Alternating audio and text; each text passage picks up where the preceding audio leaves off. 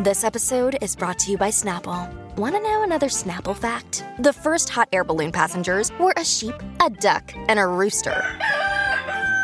Ridiculous. Check out snapple.com to find ridiculously flavored Snapple near you. Hello, I'm Gráinne Maguire, and this is Chantel Fiducian Pate. Hello. Bonded over our love of reminiscing about weird celebrity couples, the ones no one would believe happened if Google wasn't there to back it up. We want you to join us as we remember when love was young, times were simpler, and we really thought that Angelina and Billy Bob Thornton were going to make it. Every week, we're joined by a celebrity guest to discuss the showbiz romance they never got over. So take our hand and stroll down memory lane with us as we remember The way they were. Hi, Chantel. Hi, Grania. How are you? I'm good. I'm excited. You've hinted that it's been a big week for celebrity couples. Well, unless you've had your head under a rock, it has been a big week. It's been a massive week. Uh, there's, I mean, there's two. Okay, there's two big news stories. I think we'd be remiss to not cover. The first one is obviously the big breakup of the week, which is Olivia SK and and Harry. SK and Raven from Love is Blind. SK and Rava and Luca. No, those aren't the big breakups. It's Olivia and Harry. Olivia and Harry. The salad dressing only, it obviously went off. and they are apparently through, which, as I said on our Instagram, leaves the door wide open for old Pete to slide on in. So, Pete Davidson, I think she's ready. I think it's her time. Because that's the other that's the other big celebrities. We had the pictures of uh, Pete and Emily Ratajkowski. Have you seen these pictures? The video, I think, is actually what you need to watch. And in terms of people claiming, I think Pete Davidson a lot gets told that his relationships aren't real and are PR. I've not really fully believed that until this one. If you watch the video, it is beyond damning evidence that this is not a real relationship. The camera is showing him being, you know, spooked by the paparazzi and having to drive away real fast and then meet up elsewhere. And she's literally waiting. It's as though someone says action and then she starts walking towards the car. It's so oh set up and it's beyond. Like, you have to watch it. It's hilarious. I do not buy this relationship for a second. I also find it extremely dull. I think I said that last week. I'm not into it. But either way, it's a big deal that photos are out of them. That's the other big news story. And the other one, the third one, I suppose you could say, is um, my matron of life and your, I think, one of your favorites, Julia Fox, Yeah. who um, recently came out. You saw the news she said about why her reasons were for dating Kanye. No, I saw a little video of her, but I, Mm-hmm. I t- talk me through. What did she say? In that video, she, you know how much, I mean, you and I are both big Julia Fox fans. We love we we're a Julia Fox podcast. big time. We- Oh, I mean, if, if there's one, if, if there's a dream guest for this podcast, um, in any case, on her video, she claims that the reason she was started dating Kanye was to get him off Kim's back, like to have him like stop harassing Kim. now, if we all recall when Kim and Pete were dating, Kanye kind of, you know, was saying a lot of uh, unpleasant things to say about them on Twitter. And Julia Fox is claiming that, like a little angel, she came along and dated him to help Kim. Now, Julia, babes, I love you, but cut the bullshit. I love I love her. She just looked in the mirror one day and said, "It's time. It's time. I need to do this." I'll help. She said, and she said, well, you know, and of course, if anyone can help, it's me. Like, I'm going to do that. And I was like, you, you did this to help your career, and it worked, and I love you. And I also love that she's saying this because this is part of her career, is saying shit like this. And so, 100% here for it. Don't believe a word of it. Don't believe any of these things. Um, but very happy to report them all to you, Grania. That's the exciting celeb roundup. Well, speaking of beloved princesses, Oh, indeed. Oh, we are going to be talking about one that has stayed in our hearts forever. This, I think, I, what I'm already calling iconic episode. It is a couple that we all think about. None of us have really moved on from. Oh. And what's appropriate is that we have comedy royalty on the podcast to talk about it. So, talking about just a legendary couple, we have the legendary queen of comedy herself, Shazia Mirza. The way they were. Hi, Shazia. Hi. Thank you so much for being on our, our podcast. Incredible comedian and comedy writer, and all around great person, Shazia Mirza. We're a very romantic podcast, me and Chantal. We love love. Are you, do you consider yourself a romantic person? I consider myself a really hard faced bitch. but, but, you know, I think that's what people think of me. I think that's how I come across. You know, if you're a female comedian, then there's always somebody that's going to think you're hard woman, strong woman, a feisty woman. You know, you're not kind of like a, a whimsical primary school teacher, are you?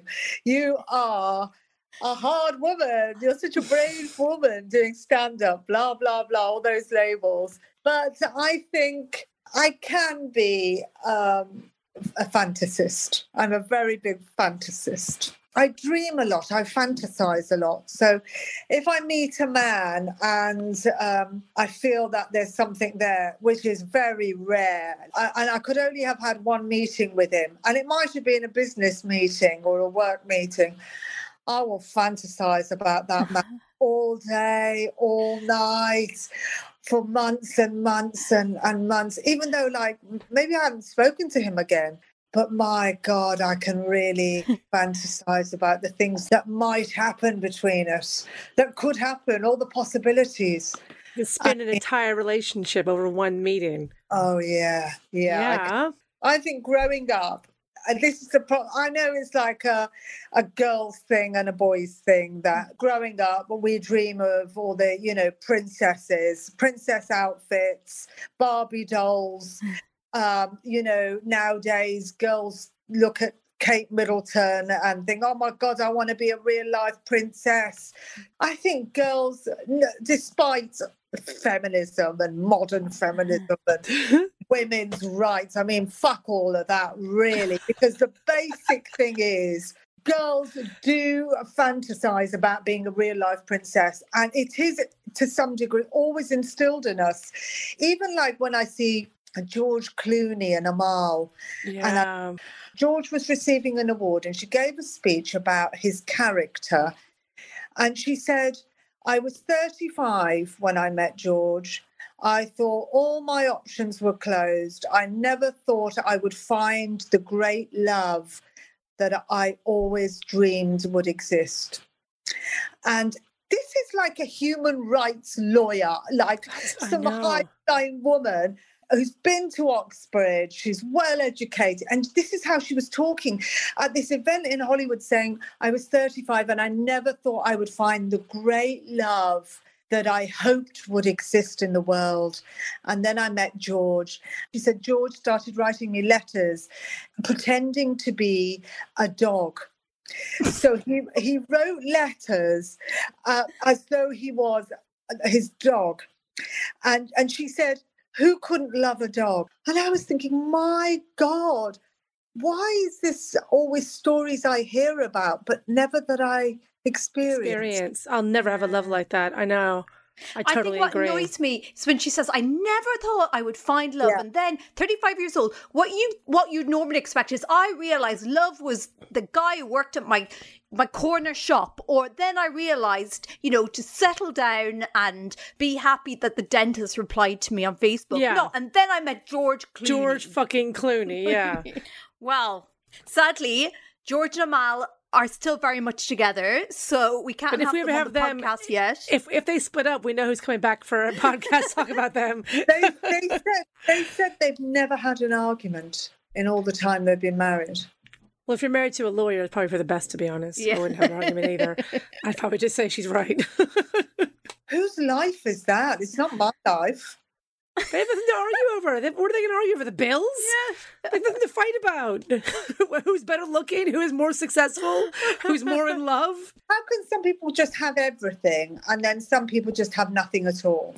Well, Maybe, maybe they That both is have a really bad very- breath. Go on. Because your couple had everything and then had nothing at all. Uh, but again, Chantel doesn't know the couple yet. And I, I think this, usually I have to give lots of clues. This is going to be the shortest clue ever Oh, for a couple. that's such and I'm pressure, convinced she'll Grania. still. Uh, No, that's such you'll pressure. Be fine. You'll be Oh, fine. So what I can tell you, this couple got together in the sunny year of 1980. The Rubik's Cube was invented. John Lennon dies, but Jessica Simpson is born. And it's also the year these two star-crossed lovers met each other. Okay, you get one clue Oh, for this this is so unfair. This is Okay, so. the one clue is there was three of them in this relationship. Oh God. Okay, it's Diana and Charles. Okay, that was very easy. You're right. You're right. Okay, that was very easy. Sorry. Thank God. I was getting so stressed out there, but of, yeah, that was very well done. Very well done. That is the only. That's the only clue anyone needs. Here we have it. This is a big one. This is the Mount Etna of breakups. Right. You better are- speed through this. Let's, Let's just say the research for this oh, was God. significant. I, I was like, I, I was like four hours in, and they had just got married. Oh, four hours in. So, This is why, when we asked you to be on this podcast, why was this the split that you needed to to talk through? Well, I was growing, I was a little girl. I was like growing up when Charles and Di got together. And it was like a really hard time. It was like I was growing up in Birmingham. It was dark, it was grim, it was depressing. And I fancied like Jeremy Stringer at school, who didn't fancy me back. And I just thought I was like just really not that attractive young girl. And Charles and Di were a real fantasy. It was an absolute fantasy. And, you know, they were such characters in their own right. So, like, she was a young girl. She was very innocent, bit chubby. And every, you have to understand that every Asian woman of my mother's generation thinks that she is Princess Diana. Okay. She was like my mother, married, uh, got engaged at 19, was a virgin. It was an arranged marriage to an older man. She grew to love him, as all Asian women do, grow to love their husbands. But the husbands never really love them back. There's always someone in the background or someone in the foreground where they're going to, you know, have an affair with. And that's exactly what happened. And she could not make him love her. You know, she went into that marriage knowing she wasn't the only one. I mean, it's been arranged because of class, because of background, because of suitability. Love was the last thing on that agenda. The truth is, she loved Dr. Hasnat Khan, the Pakistani heart surgeon. The mother didn't approve because A, she was Christian, two, she was divorced, and three, she was in the public eye. And Dr. Hasnat Khan was a very private, private doctor. The, they couldn't make it work because he just didn't want to be a public figure. And she all that way to Pakistan to meet his mum, uh, trying to win the mother over. But as we all know, Pakistani mothers are bitches. I know. they are bitches. They don't want anyone near their son. But obviously, Diana was a very flawed character. She didn't want that in the family. Not good enough for the English mother, not uh, good enough for the mm. Pakistani mother. Seriously. Any mothers like Diana Mothers don't like Spencer? Diana. So, okay, there is a question the listener is going to be screaming at their iPhones. What about their star signs? So, Diana, famously Cancer. Charles, notoriously Scorpio. Oh, of so, course he was. Cancer, Scorpio. Shazia, what percentage does their astrological chart give of a match like this working out? What do you think? I know that Scorpios are very difficult people. They can be very divisive. And Cancerians, famous Cancerians, are like, they are family orientated. They are very much into love and romance and very stable, solid people who are very much into the family and commitment, really want commitment. Mm. so, what percentage? What do you think? I need a number. A 20%, I'd say. 20%. Chantal? I'm gonna go high. I'm gonna go high. I think I don't believe in the astrology signs. so I bet they got it totally wrong. So I'm gonna say, I'm gonna say 75 percent. Well, even so number for you. according to the charts, the, a relationship between a Cancer, Diana, Scorpio, Charles, can Mm-hmm. go from one extreme to the other. And although Cancer, Diana, will try to stabilize it, it might be too difficult if Scorpio, Charles, doesn't have enough respect for their own emotions.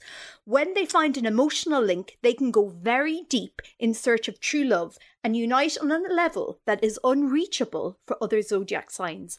79%. Oh, ah, so close! I knew it. There Yeah. was potential. There was, potential. potential. And that's so bittersweet about the whole Charles and Diana. When you do a deep dive, you just think, ugh, there were so many sliding doors moment. If things had just worked out slightly different, this fairy tale could have had a happy do you think end. so? I'm you convinced. Really? That's interesting. I didn't. I've never heard anyone say that. I think it was so. Anyway, we'll get there. Anyway, Yeah. Foreshadowing. Okay, so let's do a quick look at their emotional CV to figure out maybe where they are headspace wise when they meet each other. So, Diana, she had a rough childhood. So, her mum got married at a very young age. Uh oh, foreshadowing to Right. her her dad. Then they do not get on. She starts having affairs. Then she leaves her Diana's dad, assuming I'm going to get custody. She doesn't get custody because Oh, of the British class system. Her husband is aristocracy, so he gets custody of the kids. This is never explained to Diana. So just when she's six, they get divorced and her mother's just gone out of the house. So it's a major like trauma okay. wound. Her granny on her mother's side is a real social climber. She is best friends with the Queen Mother, and she's so aware of sort of like preserving the family's reputation. And she's so Mhm. ashamed that her daughter left an earl that she takes the earl's side in the divorce and says, Yeah, my daughter was a terrible mother. Oh my god, gee Louise. So Diana's granny is a real piece work. So she has older sisters, but she's the youngest daughter, and Mhm. she's at home while her older sisters are boarding school during the whole divorce. So she's like the real, like, I'm daddy's favorite girl. I'm daddy's favorite girl. I'll mend broken sad daddy. So that becomes, you know, for me, that's her role. Then, next big trauma in her life, at the age of 15, her dad remarries to a Right. woman her and her sisters hate. They hate this woman, and he knows they don't like her. So he got married to her without telling any of his children, and Diana and her siblings read about their dad remarrying in the newspapers at school.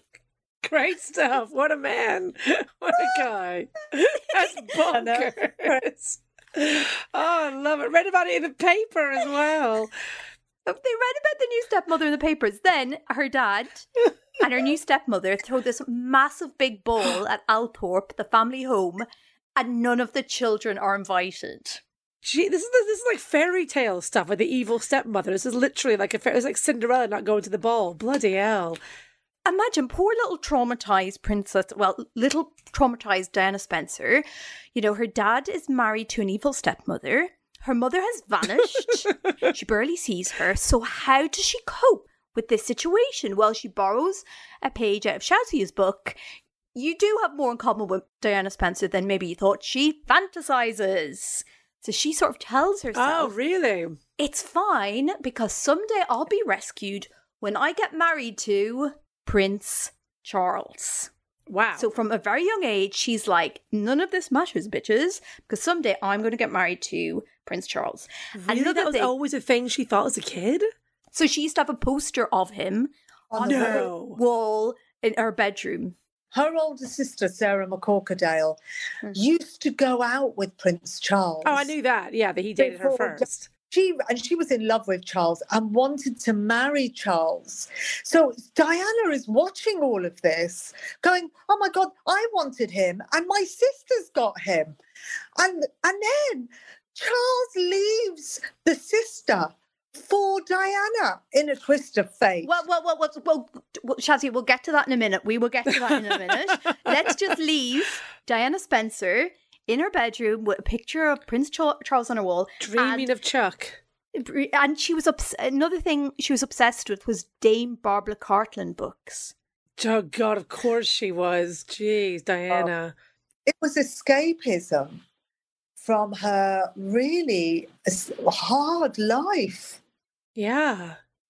So, meanwhile, across town, Prince Charles. Okay, so um, So basically his mother's the Grania? So his mother is the queen. His dad is like, I'm going to make sure that you never grow up floppy or indulged or spoiled. So I'm going to send you to a boarding school from a young age where you'll be bullied horrendously. So he, you know, he wasn't very close to his mother 'cause she was the queen. And then his dad was a real, like, he was a real sort of, he was a real Simon Cowell figure. Nothing Oh, was ever okay. quite good enough for old Prince Philip but he still was the Prince of Wales. So he was quite spoilt from a young age. Do you want to know how he lost his virginity? Oh God! I mean, the fact that you've made me picture that alone is bad enough. Now I've got to hear how he actually did it. How did he do it? So he lost his virginity at Cambridge when the Chancellor slipped a key to a researcher he fancied. so someone just gave him a key to the. Well, he broke into a girl's room. The girl broke into his room. Oh, right. Someone gave the girl the key, and she broke into his room, and then just like attacked him on the bed, and they went at it. Maybe he was into that. Was that his thing? Well, so his thing was he quite liked older, confident, glamorous women because he was a little bit awkward and he was a little bit like, uh, uh, uh. so he quite liked these older, more assured women. Okay. And then his big influence romantically growing up was Lord Mountbatten. So he was like kind of like a, you know, like all royal people are kind of related. So he's probably his cousin Yeah. slash uncle slash nephew. Who Um, knows? so he told him his advice to Prince Charles was you need to sow your wild oats. okay. So Prince Charles really went for that. He took him at his word. So he so basically because he's he's you know he's the heir to the throne. So he had all these girls just sort of throwing themselves at him, Of and he was a terrible boyfriend, like Oh, the God. worst. Why? He would, he'd expect girls to just wait around for him. He once got Oh, a God. detective to break up with a girlfriend by passing her a note at a polo match. Jesus Christ. You can't even pass him a note. Jesus guy. Oh my god, go on. And so basically, if you were going for a weekend, if let's say Prince Charles is like, hey, do you want to go to Balmoral with me for the weekend? Yeah. Best believe you would spend a lot of that weekend watching him fish. Great. He's, he's, he's not exactly a romancer, is what we're saying. It's No. like his soup goes off their feet. Yeah. During his wild party days, he did meet a certain young lady we may come back to, Camilla Parker Bowles. Right. Yes, I think we will come back to her. Yeah. So her first words to him were, it was at a polo match, and she went up to him and said, That's a fine animal you have there. Good line. No, Not sure what it means, but I mean, it, well, it's, it's, I guess, I guess if you're at a polo match, the horses are a bit like American guys with muscle cars. She definitely was the strong, confident woman. that Oh, he- 100%. Yeah. Oh, yeah. Shazia, what about the, the posh English boy type? Do you like posh boys? No, they've always been frightened of me. I'm too different, I, and and they and they're frightened of that. I'm I'm I'm the unknown. At university, it was all white posh boys, but they were very scared of me, and they didn't know how to talk to me or react to me. A lot of them had never kind of met a brown woman or a Muslim woman in their life before me. Mm-hmm. And so I, I they- you know, I turn up at university and they they just don't know what to do really. A lot of them had their own problems, which I couldn't understand. Like they did have their like a lot of them had been to boarding school or private school and they resented their parents for sending them away for such long periods of time Yeah. Not giving them the attention and love they felt they needed or deserved. And then I, I knew this boy at university who'd only see his parents at half term or end of term when they would go skiing together. Their lives with, with their parents revolved around ski holidays or summer holidays or things that I just could not relate to at all. That Yeah. certainly breeds a healthy relationship, doesn't it? Only seeing your parents once a year. That doesn't cause any uh, long lasting problems or trauma at all. Of course not. Everyone is talking about magnesium. It's all you hear about. But why? What do we know about magnesium? Well, magnesium is the number one mineral that 75% of Americans are deficient in. If you are a woman over 35, magnesium will help you rediscover balance, energy, and vitality. Magnesium supports more than 300 enzymatic reactions in your body, including those involved in hormonal balance. From functional medicine doctors to mental well being and female hormone experts, we all know that magnesium is the one mineral to improve all aspects of well being and health. But which one? Magnesium Breakthrough from Bioptimizers, the trusted choice recommended by leading experts with seven best absorbed forms of magnesium to ensure your body receives the support it needs for overall well being. Go to bioptimizers.com slash balance today and use code BALANCE10 for 10% off. Support your journey to wellness at B-I-O-P-T-I-M-I-Z-E-R-S dot com forward slash balance. Magnesium Breakthrough from Bioptimizers, your foundation to optimal health and vitality. So things are about to get very complicated for Charles because Mountbatten has been saying, sow your wild oats, you know, go crazy, sleep around. But what he was really hoping for is to keep him single long enough so Charles could get married to Lord Mountbatten's granddaughter. So he set this all up. Then I think Charles Charles actually proposes to her, but because she knows sort of the situation, she knows how tough being a member of the royal family would be, and she also knows Prince Charles is in love with Camilla Parker Bowles. So she says no. She is smart. So Yeah. Charles carries on. He's about to hit 30. He's still single. He's mm-hmm. becoming sort of a bit of a tabloid joke about all these different women that are associated with him. And the royal family think, oh no, we've got another Duke of Windsor on our hands. That he's, you know, the heir to the crown. He's in love with a married woman. He's still like, the fact that Camilla's got married hasn't really changed the relationship at all. Like there was a there was a big ball that Camilla was at with her husband. Charles was there, and him and Camilla and Charles were just dirty dancing and like kissing on the oh dance floor. God, just imagining Charles's idea of dirty dancing is just is- that, that's worse than the virginity story. that's horrible. So they're like, right, he needs to get married quick, and she needs to be aristocrat and a virgin. Is that the thing? They have to be a vir- this God, this whole thing is so fucked. God. All right, go on. this family is just absolutely insane. Go on. So, as Shazia mentioned, there's a already a history between the Spencers and the Windsors. Diana's older sister Sarah had dated Charles. How do we think Charles and Diana met each other for the first time? How do we think they met each other? Shazia, who, how, what do you think was the situation when they met each other for the first time? For the very first time, um, it was probably arranged, I think. I think it would have been really kind of private or somewhere. Okay, so you think sort of a private, maybe house party? Chantel, how do you think they met? They met each other for the first time. I think when he came to pick up the sister for her date, he met he met he met Diana. I was like, oh, if this doesn't work out, you'll do. and that was the end of that. Well, I can tell you're both wrong. Oh, because shucks. Althorp, where Diana lived, and Sandringham, where Prince Charles sort of it was one of their houses, were right next door to each other. So they're basically boy and girl next door. Oh, that's the first time Charles met Diana, she was a toddler and she was playing hide and go seek with Prince Andrew. Oh, that's really weird. Oh my and god. he was like a teenager and he was like, Oh, are you having fun? I don't think And- I'd ever want to have sex with someone who knew me when I was a toddler. I think that's a good rule for life. And here's another interesting thing I didn't know. Originally, the plan was Diana would was supposed to be set up so she would marry Andrew? Prince Andrew. Yeah, eh, yeah. I can see that. I can see that. Oh my god, they really want to keep it in the family. That's So why do they want the aunts to be sisters? That's, so they want him to have Diana's sister. It's so weird. Oh, the royal family is so silly. It's all arranged. I know it's so gross. It's so gross. Well, so that was the Oh, first time he met her, but then obviously he met her again as an adult when he came to Althorp to Well, go shooting with Sarah, Diana's Mhm. older sister, and he described seeing Diana, you know, now that she's a teenager, uh, Charles described her as jolly and bouncy. okay, great. That's the job going to Hallmark if you need it, Charles. Jolly and bouncy. He's like a regular Shakespeare. Jolly and bouncy. And so on. she was 16, he was 28.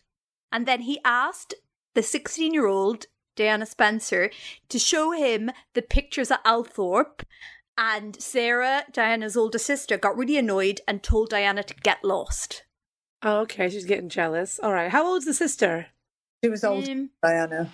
Yeah, she was older. I can't. I don't. I don't. She was like I think in her like early twenties. Oh, so more of like an appropriate age. That would have made a lot more sense. So yeah. she was dating Charles, but then she made the big mistake of speaking to the press. Which, if you're just in case anybody's listening, if you do end up dating a member of the the British royal family, you're never supposed to speak to the press ever.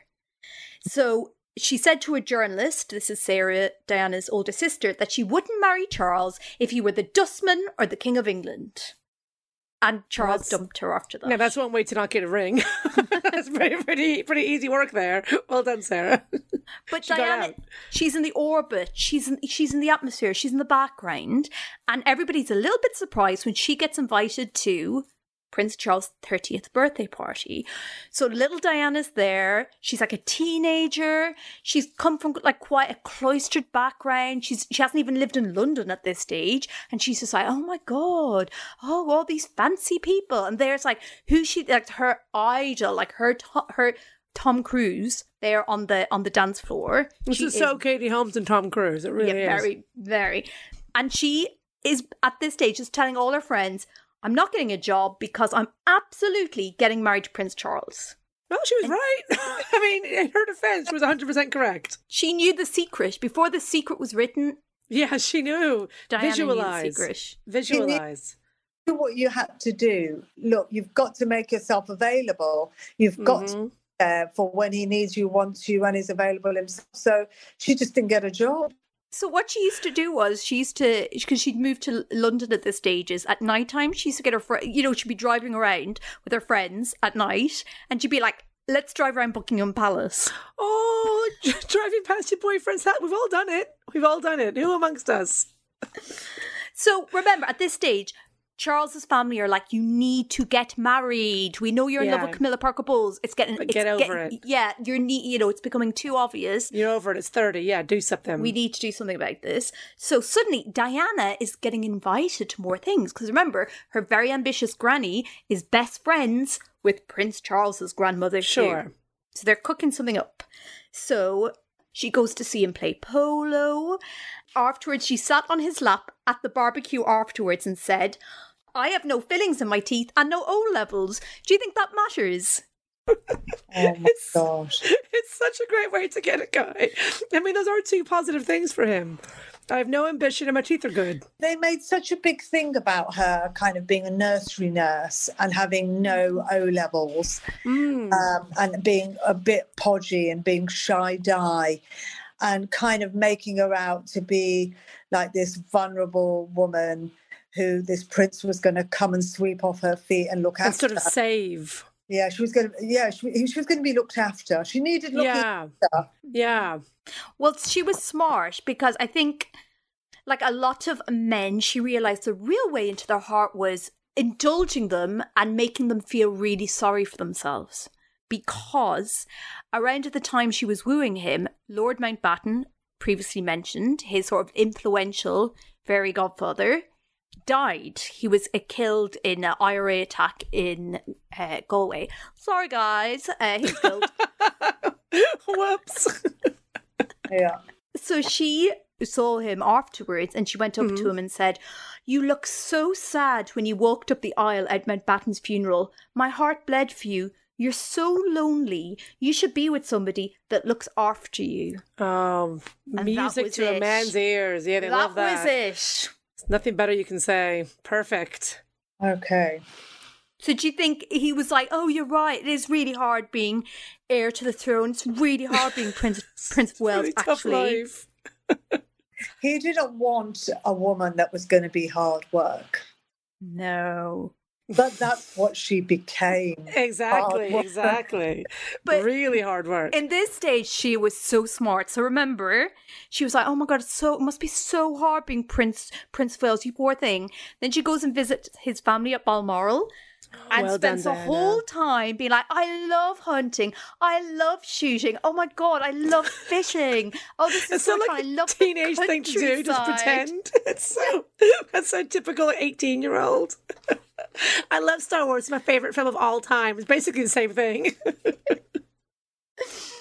So she was like completely just, oh yeah, this is all brilliant. And they were all like, oh my god, she's amazing. Charles, she's amazing. She's so sweet. She's like only 19. She's a virgin. She's girl next door and she loves the country life. Okay, this is again, there's so much, there's so much. Basically, the, the tabloids started finding out about her, and it got to the stage where his family was like, you need to either propose to this girl or move on because it has become like this big issue. So, Yeah. what does he do? He goes off to India on a world trip, doesn't talk to her. Okay, her. thinking so classic boy move. I'll just not call her for a while. She'll get the hint. Yeah, he goes to India, Yeah. doesn't contact her. So then he comes back from India. Where does he head? Camilla's house. Oh, Goes to Camilla's house. Again, still hasn't contacted Diana. She's raging. She's furious. She's like, what is going on? He goes to Cam- Camilla's house and is like, what should I do? Everybody's saying, I have to get married. So the tabloids are all saying, you're, this is the person who he's getting married to. You know, this is crunch time. He ignores all over Christmas and New Year's. Then he goes skiing. Then he gets back from skiing, rings her up, invites her into Windsor, and proposes. So they haven't even really been dating. He just they've just been talking a couple of times, and now they're they've out- engaged. it's like a year and a half. They've seen each other about 12 times in a year and a half. Oh my All God, that this is so time, other up. people are there. And Yeah. now they're getting married. in the royal family, like in any Asian family, they're not really allowed to date. He wasn't allowed to do that. He had to just find a woman and propose to her and, and either marry this woman or find someone else to marry. It's such a sad, it's a sad situation for him because it's not a natural path. No, not at all. So, So- go on, they're engaged. She's So they're 19. He's like 80. So they gave they give this big um sort of like a formal interview with the press where he infamously says, "Yes, we're in love." What does he follow that with? Say it with me. Oh, yes. Whatever, that means. lo- that means. So apparently, she Diana said that she was like, ha ha ha, but inside she was like, huh. that is an iconic interview, that. It's horrible. So they're getting married, and then he goes on a tour of Australia. So they barely met each other, spent any time together. They get engaged. He goes on a tour of Australia. Oh Just before they go on the tour of Australia, Diana is like, "Oh, hang on, it's really obvious. You're in love with Camilla Parker Bowles." Oh, no. And I'll do it very quickly because, again, if you need more information, there's a TV show called The Crown. Basically, she gets a letter. She, she moves into Clarence's house while this is all happening. She arrives into her room. There's a letter waiting for her from Camilla Parker Bowles saying, Oh, hey, congratulations. Really excited. Let's go for dinner. And she's like, How do you know? How do you know all this? Then she finds this bracelet, this really expensive bracelet for Camilla that Charles has got her as a present. no. Then she overhears a phone call Charles has with Camilla where he's like, basically, don't worry, you'll always be the love of my life. Oh, my. I didn't know any of that. I didn't and, watch The and- Crown. And, then she's like, okay, and then he's like, okay, bye, I'm off to I'm off to Australia. You deal with suddenly being the most famous person in the world. oh, Later. my goodness. So then they get married. They go on a honeymoon. It is the honeymoon from hell. I cannot emphasize how disastrous this honeymoon is. First of all, Prince Charles describes their first night together as nothing special.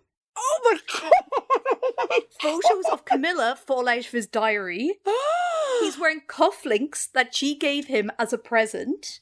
He This brings a basic library of books with him on the honeymoon. On a honeymoon? he brings books with him on the honeymoon and he thinks over dinner that they can we discuss the books that he's reading and they're the most boring books in the oh world God, this is ludicrous.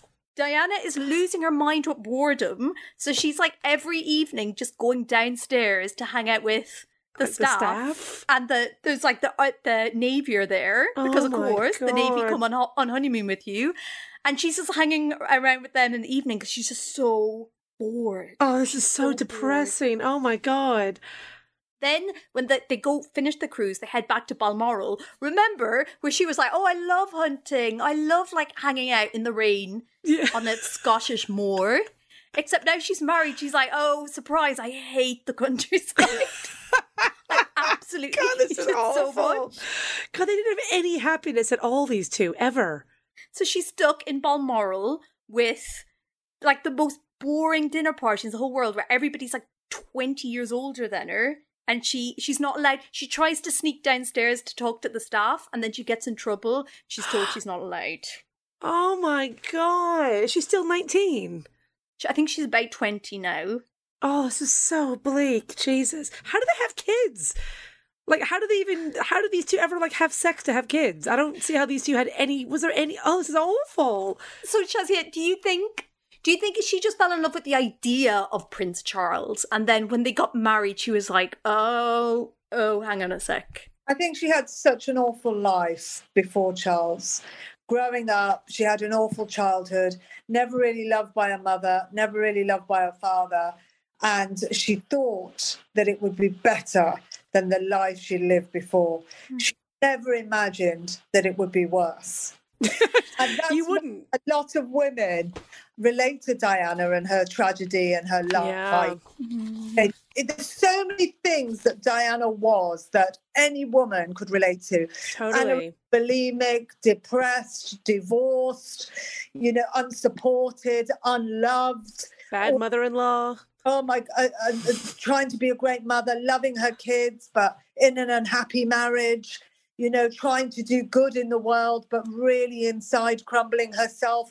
Like there were so many aspects to Diana that any woman of any race, class, gender, background can relate to. And the struggle that she, and the tragic end, that whole thing about Diana is that it is a princess fairy story in the best and the worst way. Yeah. Yeah. Do you have were you ever like really attracted somebody and then you have this fantasy of them and then when you speak to them in real life or like when you get to know them a little better you're like, "Oh, Oh, you're ah. not who I thought you were. They're always disappointed. When you have a fantasy, always disappointing. The fantasy is just the best bits of everybody and how you imagine it to be or you want it to be. But we know the reality is never it's not like that. So Diana had this fantasy, Charles on her bedroom wall, she's gonna marry this prince, she's gonna live in Mm. this, he's gonna be older than her and look after her and love her and give her the love that her father never gave her, her mother never gave her. And it was the opposite. It was so disappointing. Yeah. The fantasy never. This is what happens, Grania, in a little show you may have heard of called Love is Blind. They can never live up to the fantasy. I'm just saying. Never lo- it they always fell in comes love. back. Charles and Diana fell in love in the pod and then Pretty much. they couldn't make it in the real world. So basically, what happened very soon after, you know, their honeymoon literally isn't over, and they hate each other. Like they are not getting on at all. Bloody hell, these two. Would not uh, w- uh, Charles spent five hours ranting to his servant about how annoying Diana was. Wow. I mean, Five hours. what I wonder is, do you think they had even had sex at this point? That's what I was wondering, Shaz. Exactly. So he liked these like confident women who could take control, Yeah. and then of course, like like an idiot, he was like, "Well, I need to marry a nineteen-year-old." And if your sexual type is strong women like Camilla Parker Bowles, Yeah. you're not going to get that from a nineteen-year-old from Norfolk. Yeah. Who's a virgin? Who's a virgin? Exactly. oh my God. She would have wanted him, being the older man, she would have wanted him to take control. And him being the nervous, repressed Englishman that he is, probably didn't know how to do that. No way. They don't teach you that in bloody boarding school. Well, guess what, guys? Things are about to get worse because they're already they're not going on getting on. Things are a little bit rocky, but a whole other problem is going to enter this tumultuous relationship.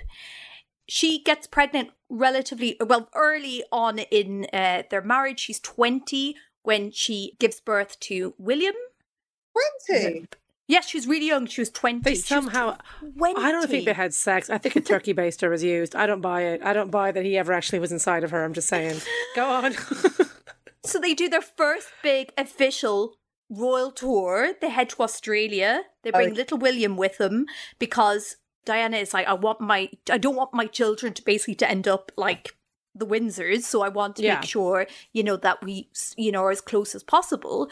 So remember, Prince Charles has spent his whole life basically in the shadow of his mother, and it's like, oh well, watch out, I'm going to be king someday, and I'm going to be amazing at it. Then this little doe-eyed, fragile little creature is going to be his wife. She's gonna, he's going to be like the star of that relationship. They go on the tour of Australia. Uh oh, what happens? Turns out Princess Diana is naturally brilliant at it in ways that Charles finds so hard. She finds all of it really, really easy. So not only now is she annoying, she's also effortlessly good at the thing that has defined his whole identity and that he feels most vulnerable about. So basically, she's really popular. She's really popular. Chelsea, what would you do? You think you could ever date somebody who was like, "Oh, I think I want to do stand up," and then you're like, "Oh yeah, cool, go for it," and then does an open mic and he's like John Mulaney. I think there is always going to be a bit of jealousy when you start competing with your partner. You're not meant to Yeah. with your partner. And that's what happened with Charles and Di. He started to compete with her when he saw her popularity, people liking her, admiring her, fancying her, admiring her beauty. He didn't like that. Mm-hmm. If you love you're meant to like that. If you love someone, you're meant to like them being liked. and you're meant to admire it and go, oh my God, that's my wife. God, people Yeah. like, wow, my wife's popular. But he saw it as competition. I think that's just that he didn't like her. Yeah. Yeah. So in Australia, Harry is conceived. So she gives birth to second child, People's Prince Harry. We usually pick this moment for when the couple is at the height of their love and romance, but it's really tricky to pick a moment like that for Charles and Diana. But let's just say Prince Harry's just been born. You get a phone call. It's not just phone call, it's time machine. You are there in 1984, whenever Prince Harry was born, I can't remember. It's Charles and Diana. They want to invite you for a night out on the town. What do you imagine a night out with Charles and Diana being like? Talk us through it. A, a night out with Charles and Diana on the town. Yeah. So- I cannot imagine where he would take this woman. Uh, show her a good time. Oh my gosh. See, Diana would, I imagine Diana would have loved to have gone down the gay clubs. Diana Mm. loved a bit of heaven, a bit of the Royal Vauxhall Tavern, you know, a bit of Soho, dancing, hanging out with the gay. She was a gay icon. I reckon she would have loved that, dressed up to the nines, dancing, I will survive, all this getting a bit drunk and rowdy. And I reckon Charles would have hated that.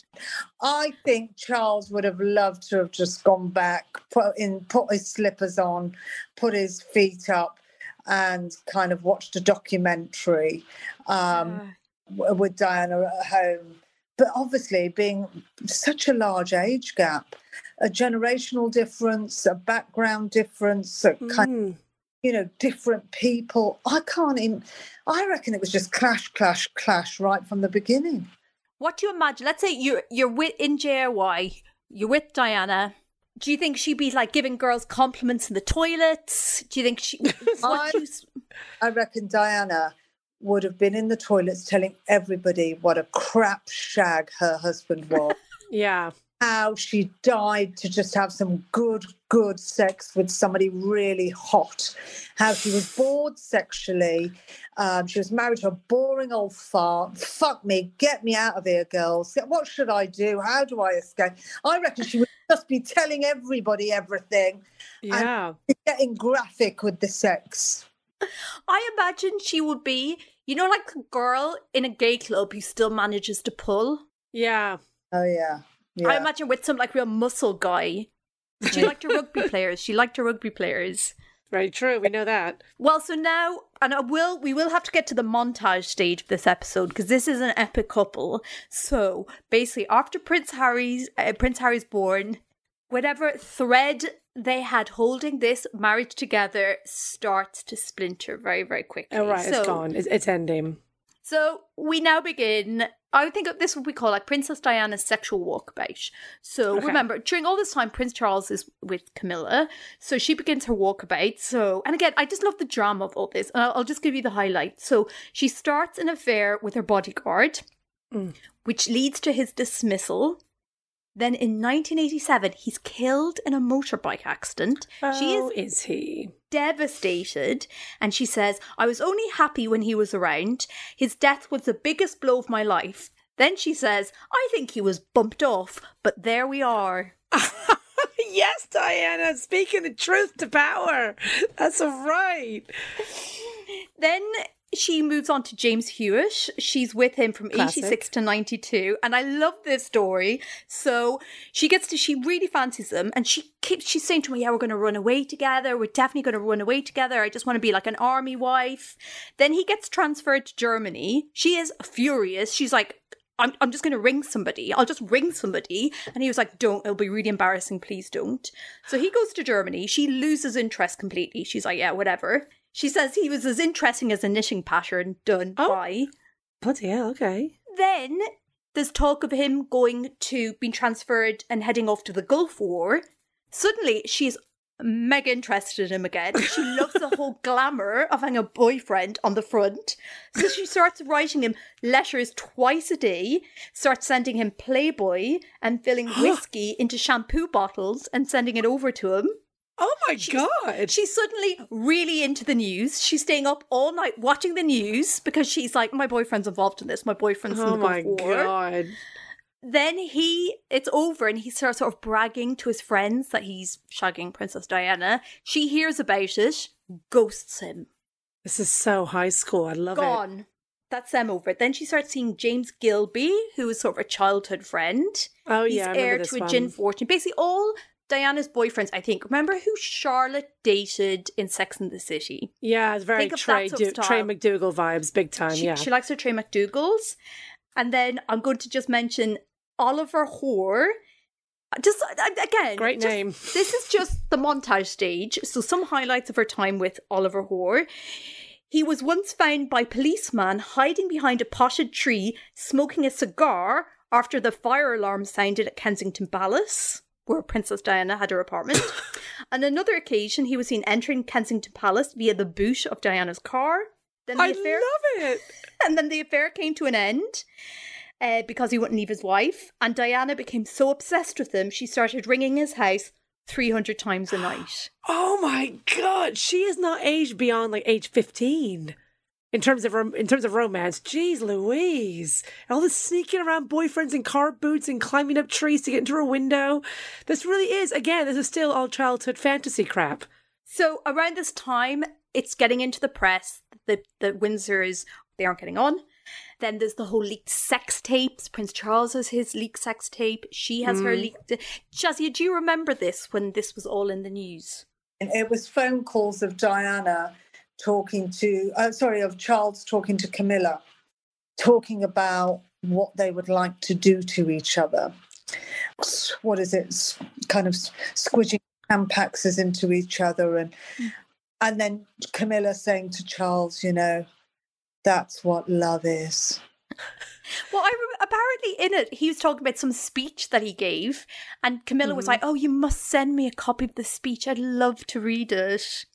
Oh my! Have you read the transcripts of it? It's incredible. That whole the whole phone call. They they don't talk about putting tampons inside each other. He says he wants to be her tampon. Oh, to be that tampon, and they both giggle. This is the level of his sex talk. it's so Oh. fucking horrible. How could he ever show his face again in public? I No, know. that the whole world had heard him say that he wanted to be her Tampax. I mean, it was just out, it was just so outrageous. outrageous. Outrageous. It was outrageous. They were both still married.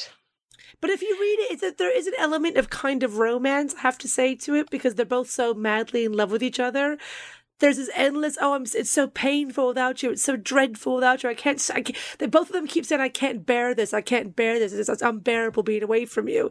So there is this kind of long lost love element to it that sort of can't be ignored. As gross as it is that they're both cheating all the time, there is, Yeah. I have to say, part of me, it's kind of, this is kind of like they were deeply, deeply, madly in love with each other.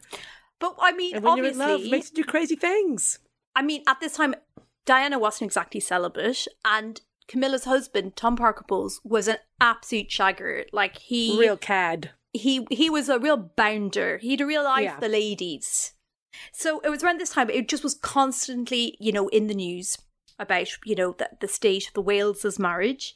And then I just love this this detail. So apparently, so Diana she was really paranoid about what the, the palace would do. So she was trying to think what leverage she had, you know, to make sure that, you know, that she could regain some sort of control in her life. And she always had a really good relationship with the tabloids and journalists. So she started mm-hmm. eh, doing all these interviews with a journalist to get her story out. So it was called Diana, her, her true story. So it was serialized in the Sunday Times. So apparently at Highgrove, where Prince Charles and Diana were living, and they had house guests. One morning they just come down, you know, they've got friends over, and there in the Sunday Times is Diana, in her own words, all the dirt being like, Prince Charles is a terrible husband, I tried to kill myself, I've got an eating disorder, all the family are out to get me. Prince Charles says nothing. None of the guests say anything. Diana's like, um, I think I'm gonna have my breakfast up in my bedroom. Actually. Oh my god, this is amazing. Can you imagine? She goes upstairs, and the rest of the guests are like, they don't know what to do. Prince Charles acts like nothing has happened, just takes them a walk of the garden. Then This is they leave. stuff. Then Prince Charles goes up and says, Oh, Diana, I think we need to have a chat. and then Diana heads back to London. Jesus Christ. And, they're still, and they just remain married through all this. Well, so that happened in 92. Around this time, they're doing all these world tours. It's really awkward. At one of these, Prince Charles goes to kiss Diana on the cheek and she moves her head and then Yeah. he gets her ear instead. So she's Yep. just trolling him that. at this stage. So in 92, John Major announces in the House of Commons that the Waleses are going to separate. 95, Panorama, Diana dishes the dirt on what's been really going on in the relationship. You may have heard of it. 96, they officially divorce. It's over. They were married for a longer time than I realized. Yeah. 16 long, bloody years of this. Jesus Christ. So, Shazia, Yeah. this is a difficult one, but you're going to have to make a call. In the great split of Prince Charles and Princess Diana, uh, and taking into consideration, you know, their legacy, how people view them, who thrived, who simply survived. And we don't mean, we mean, we don't mean literally survive because obviously Princess Diana is no longer with us. As in, who do you who do you think won the split? Uh, Ch- Charles definitely because he got what he wanted. You know, he went on to marry the woman he had always loved. You know, we and when Diana died, we thought this was never going to be possible. He went on to marry the woman he had always loved. He's managed to have a life with her. She's kind of been accepted into the fold. She's never really had any a lot of hatred thrown at her from the press. Not a lot. Look, when you think about the hatred that Meghan gets, Camilla has never had that hatred from the so press. true. She has been invited into the fold. She's at every wedding. She's at every funeral. She's by Charles's side, and he has become king, and she's now queen consort. I mean, Yeah. she he got what he wanted, and she got what she wanted, and Diana is dead. I mean, that's it. Diana is dead. Sorry. Her legacy mm. may be stronger, but I think I'm with Sha. I think you're right. You can't deny Charles won, basically. As sad as that is, Charles won. But that's the story of every man. The man always Yeah. gets. Ooh. It's true. He always gets what he wants. Rich white men do well. What do you think, Grania? Who do you think won? I just I love Princess Diana so much. I can't I have to believe that she won. And I don't know how and I don't know when. But I feel ultimately, if nothing else, I just hope she haunts haunts Buckingham Palace. I'll say this. I'll say once they're all dead, once they all kick the bucket, I think, yeah, Diana's legacy is definitely always going to be stronger and more positive. Charles hasn't had much of an impact as a royal, aside from being, aside from this scandal, to be honest. I don't think he is going to have much of an impact. And St. Camilla is a bit of an unknown, to be honest, to most Yeah. people. So give it 100 years, and I think Diana's the one with the biggest impact and legacy. But we're not talking about legacy, we're saying who won here. And I think, yeah, it's undeniable Charles won. Mm-hmm. For now. For now. For now. So, Shazia, we've got one more important question before we, We do, you into Shazia. the night. We have one more question for you. Someone who is still alive and still with us and will be alive probably to see how their legacies turn out. She will outlive all of us, but she's unbelievably single. So can you, Shazia, find someone who you think is good enough for the one, the only Cher? Is she single? Cher. She's single. She's incredible, Cher. I can't believe that she's single. Neither can we. I think if Paul McCartney wasn't married, I think Cher and Paul McCartney would be really good for each other. Oh, that's a fun one. So, well, we be- believe anybody would step aside to allow Cher to find true love. So, whoever Paul McCartney, I cannot remember the woman's name. Neither can I. just- well, which speaks volumes, doesn't it? Indeed, exactly. We- So we she, Sure. Remember the second woman's name, though, can't we? The one with the one leg. Heather, yeah. Well, she's a whole episode. She's, She's a whole episode, literally. so Paul and Cher. I like Paul that. and Cher, Cher McCartney, th- They making could beautiful share- music. They could share hair dye. Exactly. I think they both have really good values. They both look really good for their age. They're still Yeah. and creating stuff. I think that they'd be really good together. I think they have And a good like, Paul- energy match. Yeah, Paul likes a drink. Paul likes a drink. I think you know him and Cher could be in the bar together. White wine and some whiskey. I'm into it. It's a great choice, Shazia. Yeah. I'm a fan of that. I like it. you've you've solved Cher's uh, love life di- Cher's dilemma. love life. Uh, Shazia, where can thank you so much for picking such an having the guts to pick such an iconic couple. well, you say thank you, but it sounds like it was a nightmare to research. Where can our listeners find more of you, Shazia? Uh, more of me. What part of me do they want to?